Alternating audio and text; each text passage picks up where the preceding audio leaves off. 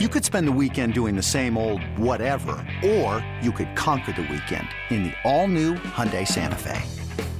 Visit HyundaiUSA.com for more details. Hyundai, there's joy in every journey. This episode is brought to you by Progressive Insurance. Whether you love true crime or comedy, celebrity interviews or news, you call the shots on what's in your podcast queue. And guess what? Now you can call them on your auto insurance too with the Name Your Price tool from Progressive. It works just the way it sounds. You tell Progressive how much you want to pay for car insurance, and they'll show you coverage options that fit your budget. Get your quote today at progressive.com to join the over 28 million drivers who trust Progressive. Progressive Casualty Insurance Company and Affiliates. Price and coverage match limited by state law.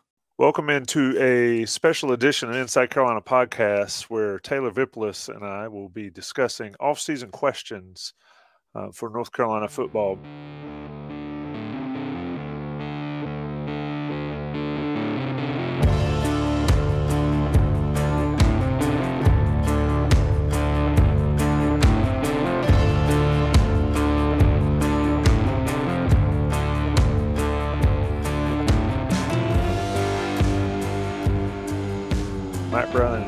Head into 2023 with a generational type quarterback, Taylor. And I think one of the number one things that folks are a little bit nervous about when they watch this team or when they are, are getting expectations at a level for this team is, is how the offense will fare. And Chip Lindsey is in, Randy Clements is in, Phil Longo and Jack Bicknell moved on to Wisconsin. We know what Phil Longo's offenses were able to do for the most part the last four years. My first question to you, and the question for this discussion is Will North Carolina's offense be improved in 2023? Let's get into it. What do you think, Taylor? This is, folks are nervous because they don't want Drake Maye's last season or expected last season to be quote unquote wasted in Chapel Hill. How, how does this team improve offensively next year?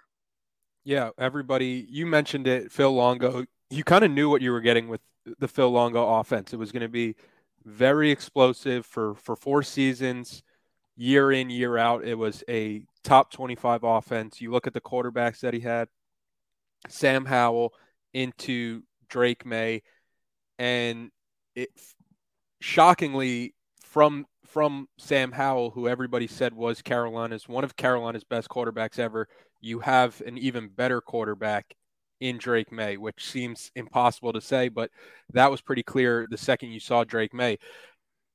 But from listening to Mack Brown talk this offseason, it feels like Phil Longo and what Phil Longo was trying to do offensively is being used as almost like a scapegoat for for why they they faltered towards the end of the season. It was a, a predictable offense. It was an offense that relied way too heavily on Drake Maye, both with his arm and using him as a rusher. And I think the the the hope with bringing in Chip Lindsey and, and Randy Clement is that this North Carolina team can be a, a more balanced attack. You look at UCF last year under Chip Lindsey, even though he wasn't calling the plays, he still has his fingerprints all over that offense. They were they were ninth rushing. Um, they were the ninth best rushing offense in the country. So I think the hope bringing him in is that this Carolina team can find more of a balance in the run game because for the most part, the the run game was non-existent for Carolina, and it, led to a lot of their issues in the red zone in, in particular where this team just they, they seem to get bullied in short yardage situations and um, it's it's why their their red zone touchdown percentage was uh, 61st in the country. Even though they had a, a top 25 total offense top 25 scoring offense. Yeah and that's always been the issue and, and mac. You know, while everybody was talking about the defense, um, on the fan side, Mack was harping on the offense and their inability to close the deal in that red zone. One thing for me, and I want your take on this, in my opinion, Drake Maye cannot lead this team in rushing, and they be as successful as um, folks expect them to be or hope that they are in 2023. I mean, he he gained 937 yards last year. Of course, he had sack yardage, so he's just under 700 uh, on the year. But that led the team by 140 ish yards. Uh, Elijah Green second, um, Omarion Hampton down, and then nobody really stepped up in the running back. How does that change for this team to get Drake out of that being such a huge part of that aspect of the offense? He's great at it, but you don't need your quarterback leading the team in rushing. You don't need your quarterback taking shots that Drake took during the year doing that. Again, yeah, too way too reliant uh, on Drake Maye to be. A lot of the times for, this North Carolina team, it felt like they were sending Drake Maye out there and saying, you know, save us, make make plays happen with your legs, with your arm. Um, I think the thing that could help the rushing attack first and foremost is just having the guys healthy, where it, it's hard to have a leading rusher where you have somebody like Elijah Green who gets hurt and, and is playing with a club on his hand for for some of the season. Caleb Hood is another guy who has been in and out of, of lineups where his status going into a game feels questionable. Um, almost every time you had two true freshman running backs last year in Omarion Hampton and George Pettaway, who were you you ask anybody around the football program, the two names coming out of training camp that everybody was excited to see, Omarion Hampton, George Pettaway. But as the season progresses, they they do look like freshmen, and that's not to say that they can't be great players or they won't be great players, but it's it's still a learning adjustment going from the high school game to the college game. And even though they were getting these rave reviews out of training camp, it's still going to take them some time. And then you bring in somebody like British Brooks, who misses the entire season um, with a knee injury out of training camp, and all of a sudden, the the UNC has five, I would say five above average running backs at their disposal. So having all five of those guys healthy is going to take a lot of pressure off of Drake Maye not having to be the guy all the time and not having you you have to have some kind of continuity at the running back position where it doesn't just feel like a rotating door. And then I think this North Carolina team has to show that they can run the ball to to win football games. It's going to open up the offense for Drake and there's there's been more of an emphasis with the the two new hires on the offensive staff for Carolina winning more north and south and, and less east and west when it comes to the running game and just being a, a more downhill attack. Uh, but I think a lot of this is is going to fall onto the offensive line, who, for the most part, I, I, think the offensive line for for this Carolina team is, is pretty underwhelming when you take into account all the the talent elsewhere. So I think that's something that they'll have to figure out as well. Yeah, let, us stick with the running back for a second. I do want to get to the offensive line portion of this um, because I think that's a very key thing. I mean, they've had more continuity on the offensive line than most teams have, and it I don't know if it's paid off totally, but in the running back room, uh, you mentioned all the bodies. Uh, they had that last year. Nobody really stepped up. Caleb Hood tried to, gets hurt.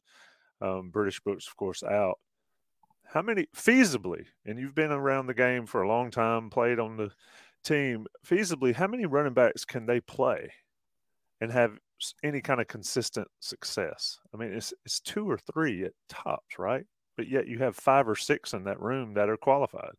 Yeah, I listed five names. Realistically, you're going in if everybody's healthy, three at best, and I think you're going to look for two to three that that do things differently where it's not like you're repeating backs in the same backfield. Like I think back to the 2015 team I'm pretty sure we we were pretty steady with with three running backs where Elijah Hood was kind of that every down back a, a bruiser could get you those short yardage situations.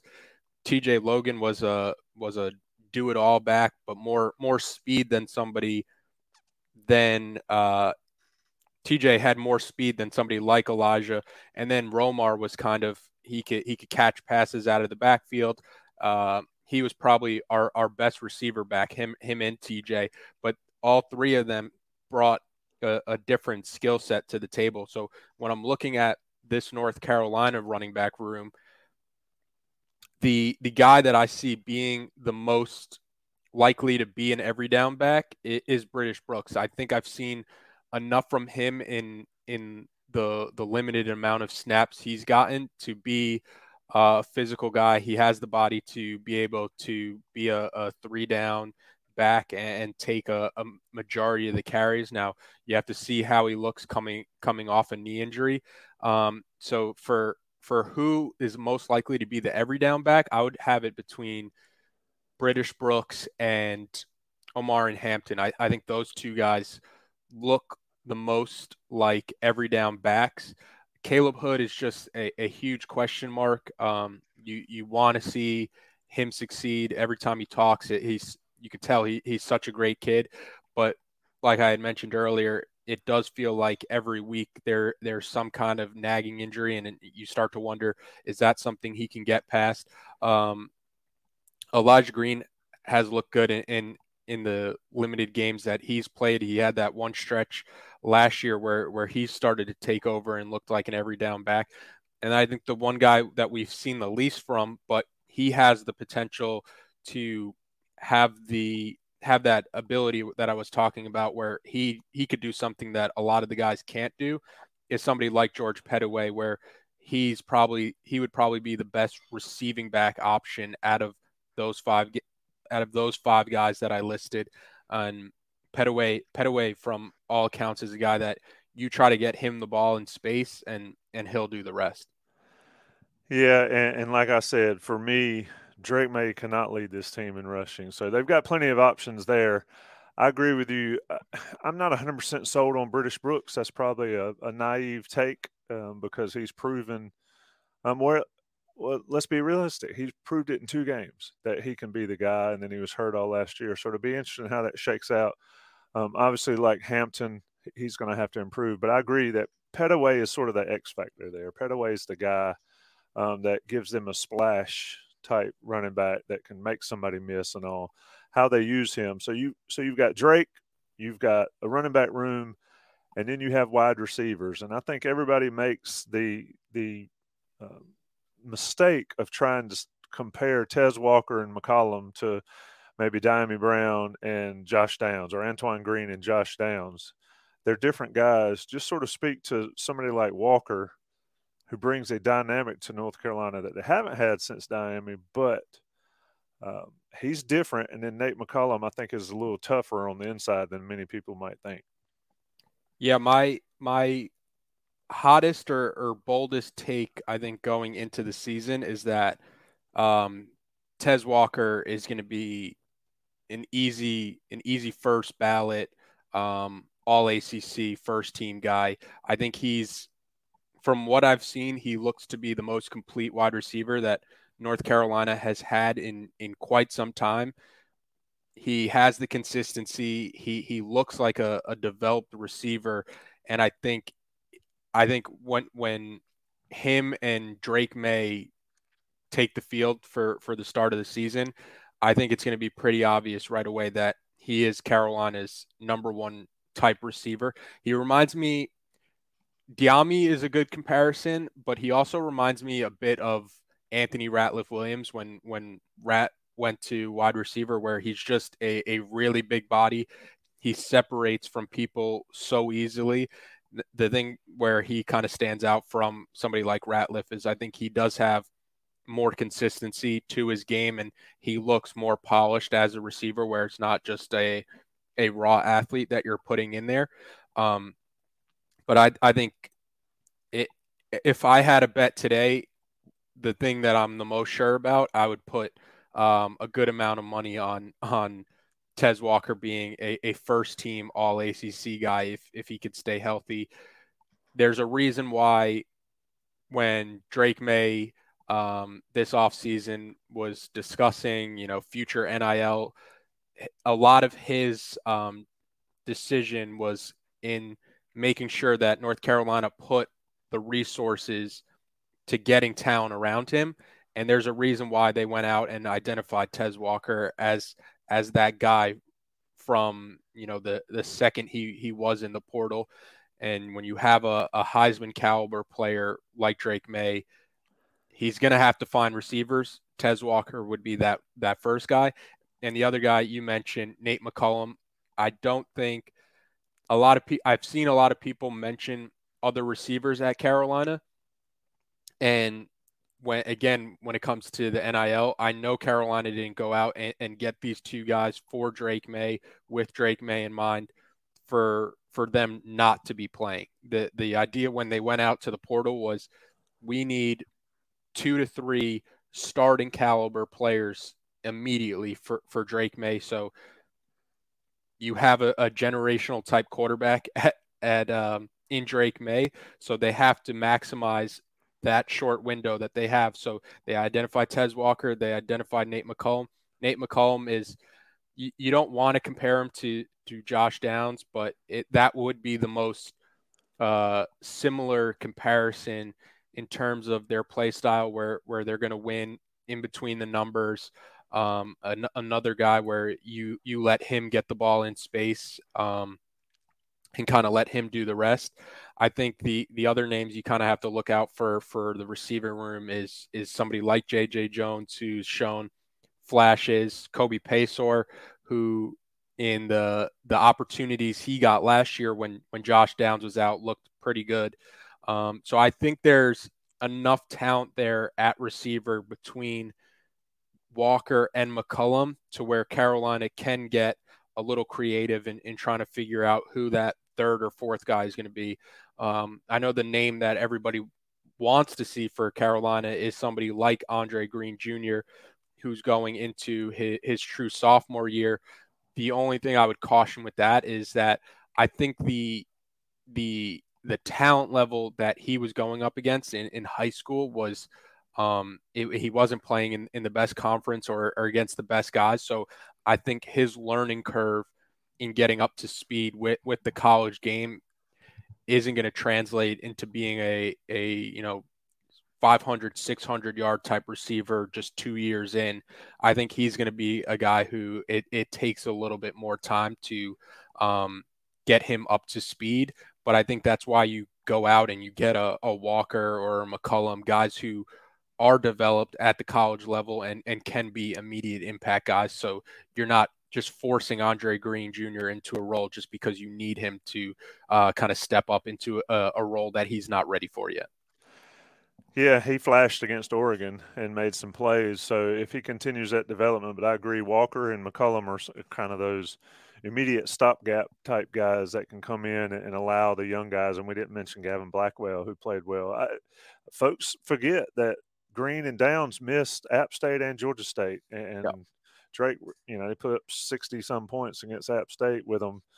And, and had some success. So the, the receiver room, and we can't not talk about the tight ends. And I didn't really intend to go player for player, but that's how it's kind of working out because I think it all matters in making sure uh, that folks understand how this offense can be improved even with Longo gone to Wisconsin. The tight end room is stacked. And, and you mentioned the running back room having three guys with different skill sets. I think that's exactly what the tight end room has. Um, John Copenhaver has has shown his abilities, Kamari Morales, and then everybody's high on Bryson Nesbit as one of those freak type um, big receiver slash tight end guys. How did they improve this year? Because they were pretty daggone good last year. Yeah, that that is one of the best rooms that that Carolina had last year, where Nesbit goes for over 500 yards, Morales goes for over 300 yards, Copenhaver goes for over 200 yards, and they that room combines for eight total touchdowns. I think they're they're a position group that's going to help out Carolina in the red zone a, a, tremendous amount. Morales feels like he's a magnet for the ball in, inside the the 10 yard line. Nesbit is a guy that possesses a, a ton of mis, mismatch abilities where you you split him wide and all of a sudden there's a a 5'11 corner against him you you do feel confident enough to throw up throw up that jump ball. And the the biggest thing with the tight end room you hit on it is that they have such great complementary abilities where where Copenhaver is a great blocker. Um, Morales is is a solid blocker. That's probably the the one area where where Nesbit has to improve the most as as a a blocker to see him on the field more because from a, a receiver standpoint, he's closer to a receiver than he is a, a true tight end. Um, so that's where you would want to see him improve just just because when when you're out there with somebody like Drake Maye, at times I think you have to just think, let me get the four best athletes on the field because Drake Maye is going to find everybody else.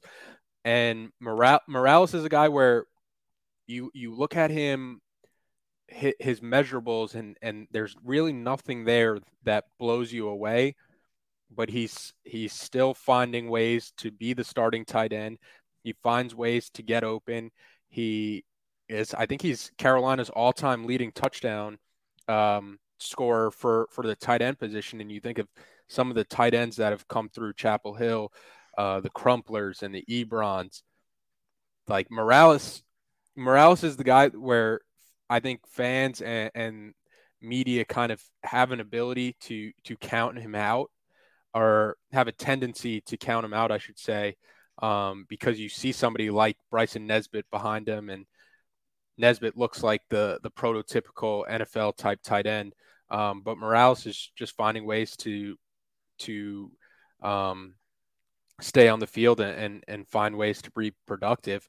And I think the the tight ends can do a, a good job this year at taking some of that pressure off um, the Tez Walkers, the Nate McCollums, where if, if this Carolina team can establish a run game and they do have guys winning on the outside, the the more players that are playing at an all ACC level, you're just going to open yourself up to to more one-on-one opportunities um, where defenses can't key in on on any one guy in particular. And with a quarterback like Drake Maye, um, you, you give him one-on-one opportunities, and and he'll make you pay. Yeah, and I think a key part of that tight end room is Tez Walker's ability to take at least one and most likely two guys with him on every play down the field yep. and leave the, the middle of the field open. Uh, we hear by name Kamari Morales Magnet. That's your nickname, Kamari, if you're yep. listening to this. So, because I mean, you're right, the ball finds him and, and he makes plays and makes catches. Uh, we're talking with Taylor Vippolis. This is a little special edition podcast series, burning questions or key questions for Carolina going into 2023. This is this is a big one, I think. This is why I started with it. Will the offense be improved in 2023 with new leadership in the coaching room and some new players on the outside uh, or in the receiver room, especially? Taylor, and, also we're sponsored by Johnny T-Shirt and JohnnyT-Shirt.com. Can't forget those guys. Uh, they take care of everybody. Taylor, when I look at the offense, every everybody wants to say football starts in the trenches, and it does. Um, you can smoke and mirror uh, mirror points and yards on offense. Carolina had the ability to do that, but when we talked about the red zone straight out the gate, that comes down to the offensive line. And I mentioned the experience returning yet again for North Carolina. Uh, Randy Clements comes and comes from Texas or North Texas, but most people remember him at Baylor, where they're still scoring touchdowns and running against Carolina. Uh, how does the offensive line really improve this year? Is it a pure focus on Lindsey and Clements and the techniques and the fundamentals and the, the attitudes and all that? Everybody wants to talk about certain players need to be playing. Uh, they're going to put the best ones out there and, and, and to roll with. Your thoughts on how this offensive line is the ultimate decider of how good this offense can be? Yeah, I think the the first thing that I think of when when you say um, the points you just made is that for for for the fans that want certain players to play, the coaches are in practices every day, and the coaches have a better understanding of where certain players are to where they're where they're not playing. They're they're not stashing somebody on the sideline with the thought like, oh, this this kid's not playing just because I don't want him to play or I don't want to win. The coaches are putting the best players out there. It's uh, it's some of the um, some of the blame has to go on on players for developing at the same time and as well as on, on the coaching staff for for failing to develop players but the the offensive line for me for this Carolina team is the biggest question mark.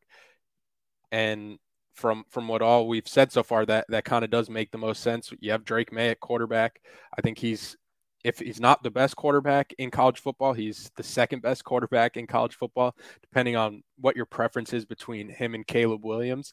Uh, I think there's enough talent in the running back room. The, the running backs, they do have their faults where um, uh, sometimes they, they run with their head down a bit too much and, and they don't find uh, the gaps when they are there. I think you have all ACC talent at receiver. The tight ends are great. But for me, this this offensive line is is pretty underwhelming, and it's something I want to see how it changes with the new coaches because I think Carolina is is going to try to bring back more physicality with their offensive line and and winning north and south like I had mentioned before. But I think the other way they can counter not having the best offensive line is is to show more of a willingness to to shift the pocket and to move Drake Maye around, which is something that I don't think if if you want to blame Phil Longo for for anything, that would be one of my biggest critiques of the offensive system last year where you you didn't have the best pass blocking at times, but you you essentially just made Drake a target knowing that he was going to be contained in that pocket. But if if you do have um, a little more creativity to to shift pockets or to move the pocket. Um, it it just keeps defenses off balance, and and when you with a with an arm talent like Drake, I don't, I don't think there's a throw that he can't make. He he proved that time and time again last year.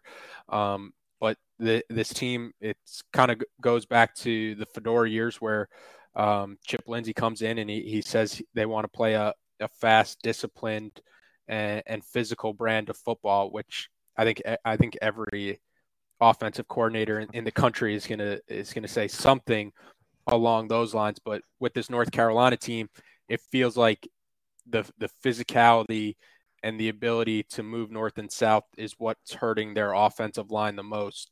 Um, we've we've had people like Jason, uh, Jason Staples, and, and, Mike Ingersoll say that at times the the offensive line technique isn't the best. And I, I have I'll be the first one to admit when when I watch offensive line play I'm not really watching offensive line play. I, I don't know what I'm watching too much there. So a lot of, of a lot of what I say about offensive line falls back to the people that do know what.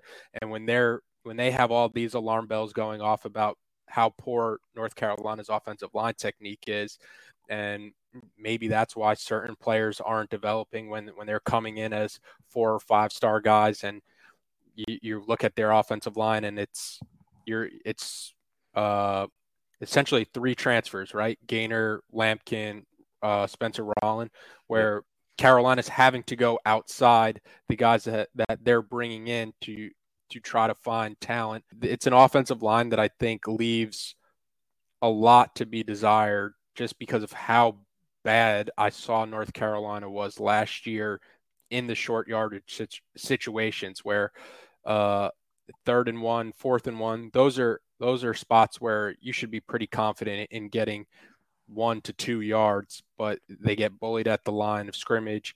Some of that I think could default back to Longo, where the the system he has is is a pretty simplified offense, 20 20ish plays. You could have a, a certain predictability with with your play selection, and then just having that system, it, it's it's a problem that you know we've we had with the Fedora teams where you want to play so fast that you you lose some of that physicality and and that kind of smash smash mouth brand of football. But I also don't think that just plugging um, a Chip Lindsey in equals that automatic red zone success, and and that's something to watch as the year unfolds because it's been an issue for him at previous stops where you look at UCF last year and, and UCF's red zone touchdown percentage it was actually worse than Carolina's. Um, but I think the hope is that when you bring in somebody like Chip Lindsey and Randy Clement and you you're emphasizing physicality more, that North Carolina has a lot better athletes than they're going to have at UCF, where you also have a, a quarterback upgrade, a, massive quarterback upgrade, John Rhys Plumlee to Drake Maye, to having somebody inside the 20 who, who's a lot better of a of a of a decision maker and you have more athletes to spread the ball out to it, it, this is going to really come down to how well can can North Carolina win at those short yardage situations. So I think the the the shortest answer to will the UNC offense be improved in 2023 comes down to will the offense be able to win in short yardage situations because if if they can do that then I think that this offense should be good with with the pieces that they do have in place. Yeah, and I'm watching my scroll go by, and I didn't put the question mark at the end of it, but it is the question, and I agree that the what you just said there at the end is the answer. It is the numbers will not lie, and for North Carolina, you can put up four or five thousand yards, uh, six thousand yards, but it doesn't matter if you can't convert on the short yardage, and that bit Carolina a lot, and it bit them a lot in the losses to end the season. Uh, plenty of talent. To quote Jason Staples um, when we talked about the defensive tackles the other day, uh, talent is not the issue. And so, how will North Carolina improve? They addressed some issues in the uh, coaching staff, and now we'll see if it can be parlayed into success in 2022, 2023. Taylor Vippolis, I appreciate your time. Appreciate you getting together with me. We've got a few more of these questions to answer in the off season. Um, but it is not long until Carolina opens the season against South Carolina when we start getting answers on the questions. Thank you for joining Inside Carolina, sponsored by Johnny T-Shirt, JohnnyT-Shirt.com. Taylor, appreciate it, buddy. Appreciate it.